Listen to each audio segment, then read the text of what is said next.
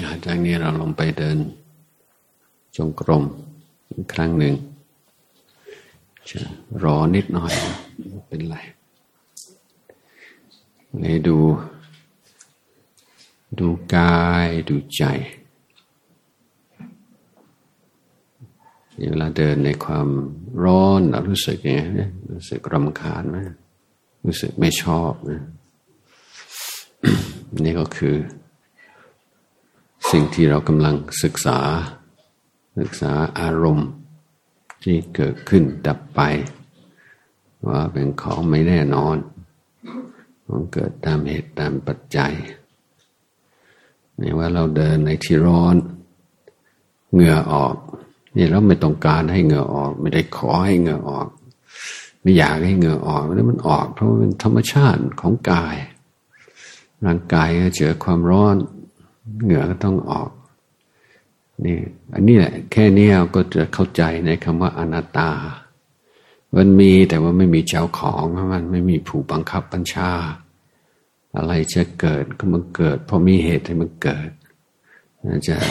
ดับเพราะมีเหตุให้มันดับแม้แต่เรื่องนี้เรื่องความร้อนของร่างกายปฏิกิริยาของร่างกายต่อความร้อนต่อความหนาวเราก็ค่อยเรียนรู้ระหว่างการเดินจงกรมมีกุศโลบายอย่างหนึ่งคือถ้าเราสังเกต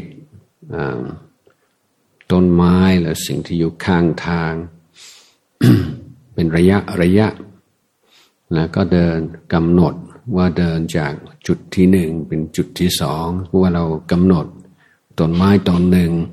กับอีกต้นหนึ่งแล้วก็ตั้งใจเดินจากต้นที่หนึ่งถึงต้นที่สองให้มีสติแล้วก็ตั้งต้นใหม่ที่เดือนต้นไม้ที่สองแล้วก็ถึงจุดหมายหรือว่าเครื่องหมายข้างทางที่สองต่อไปคือมันเป็นเทคนิคตัดในการเดินในระยะยาวออกมาเป็นช่วงๆเพื่อจะได้ตั้งสติขึ้นมาใหม่ถ้าเกิดเผลอเนี่ยเราก็กำหนดว่าเราจะ ตั้งสติอย่างไรตั้งสติในอิริยาบถกายหรือว่าเราตั้งสติในความรู้สึกที่ฝ่าเท้ามันจะใช้คำบริกรรมกำกับหรือจะใช้บทสวดมนต์ให้จิตปล่อยวางความฟุ้งซ่านไว้ก่อนนี่เราก็หาข้อวัดปฏิบัติที่เหมาะกับเราสำคัญทำยังไงเราจึงจะรู้ตัวอยู่ในปัจจุบันไม่ให้จิตหลุดไปในอดีตในอนาคตในเรื่องความจำในเรื่องจินตนาการแต่รู้ตัวว่าเผลอแล้วอย่าเพิ่ง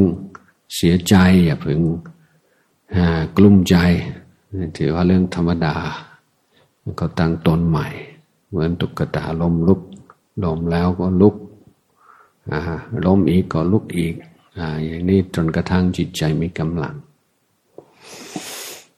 เชิญลงไปตั้งแถวข้างหลัง